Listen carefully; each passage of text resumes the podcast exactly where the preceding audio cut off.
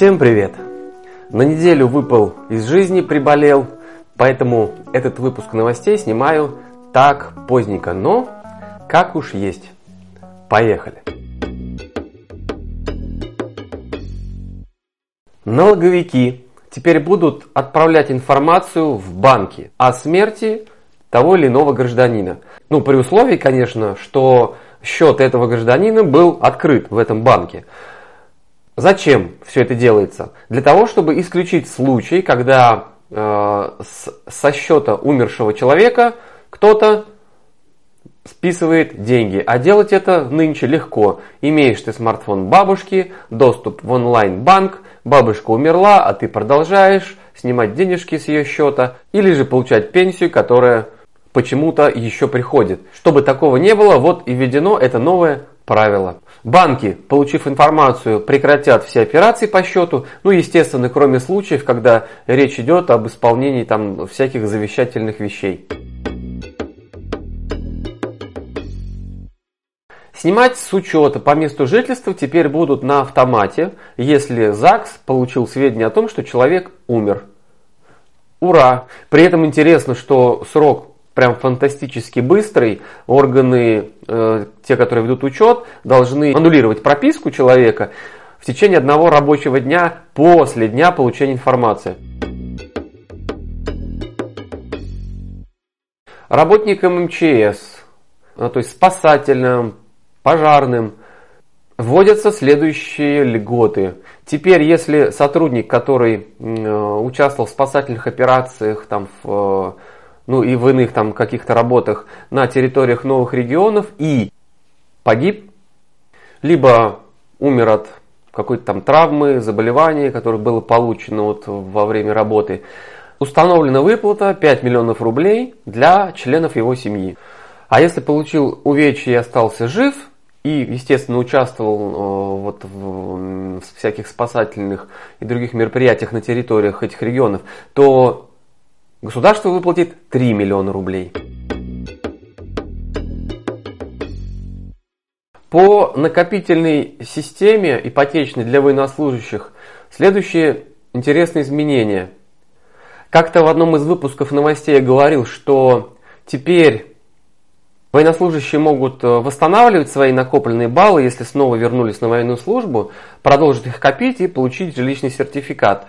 То, что касается тех, кто участвует в спецоперации, для них э, следующая льгота, что они вправе получить деньги на жилье сразу, не дожидаясь 20 лет, которые по общему правилу вот, копятся, э, копятся эти баллы для покупки жилья. С этого года введен единый налоговый платеж и вот этот единый так называемый налоговый счет.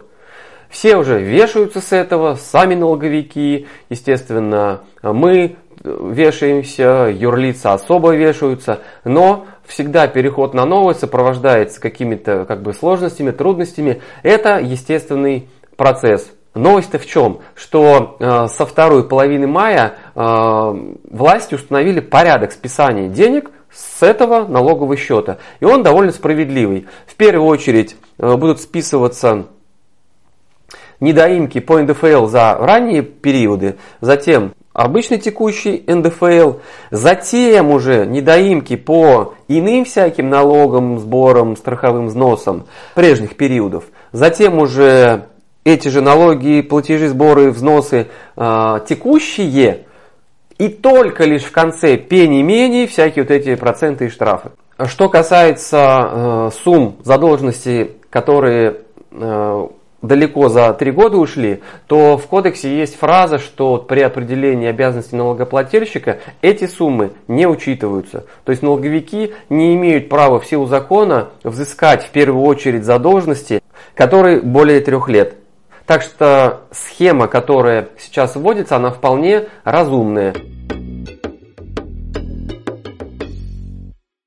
По общему правилу, когда мы с вами продаем недвижку, то мы не платим НДФЛ, если эта недвижка находится у нас 3 ну, или 5 лет, там, в зависимости от определенных ситуаций. При этом, обращаю внимание, э, НДФЛ платится именно в том случае, если мы продаем дороже, чем купили. То есть, если мы купили за 100 рублей, а, например, через год продаем за 110, тогда мы 13% платим с вот с этой разницей, с 10 рублей всего лишь, а не вообще со всей суммы. Если мы купили за 100, продали за 100, то мы вообще ничего не платим, даже продавая раньше, чем установлено это законом. То есть раньше, чем через 3 или там, 5 лет. Но проблема в чем была? В том, что а, когда эта льгота работала только на жилую недвижимость. А если дом стоит на земельном участке, а по закону все это вместе переходит к новому собственнику, потому что по идее все это следует, да, как бы единым комплексом, то получалось, что с земли надо было платить на, на НДФЛ в любом случае, неважно сколько лет прошло, 3, 5, 10, 100, вообще неважно, все равно нужно было платить, потому что так была сформулирована норма. Так вот, со второй половины мая эту дыру затыкают, и теперь прописывается, что земельный участок, с него не платится НДФЛ, если он продается одновременно с домом по правилам, которые установлены э, налоговиками. То есть вот с соблюдением этих сроков, там 3-5 лет, ну или без соблюдения сроков, если э, жилье продается без какой-то наценки. Участники спецопераций освобождаются от всяких госпошлин за получение паспорта, ну, замену, естественно, паспорта, например, по возрасту, и за получение водительского удостоверения. Если оно выдается взамен какого-то там утраченного, пришедшего в негодность, ну, или в цель, когда там по сроку пора менять. Из-за спецоперации э, возникла такая штука, что военнослужащие поехали э, служить в новые регионы, а члены их семей за ними поехать не могут, не хотят, ну и как бы здесь понятно, что зачем им быть в зоне военных действий.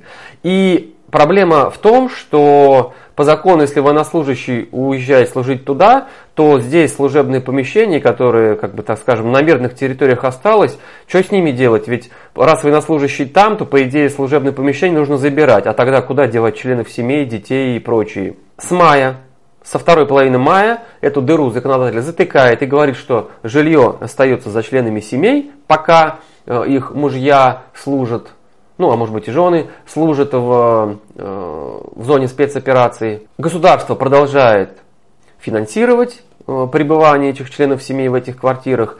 Кстати, по аналогии с э, другими правилами, которые давно у нас работают, что если сотрудник откомандировывается на время на территории Северо-Кавказского региона, то за ними, за членами семей, как бы служебное жилье остается. То есть схема-то она в Минобороне ну, давно применяется. Но вот она оказалась неприменима к э, ситуации спецоперации.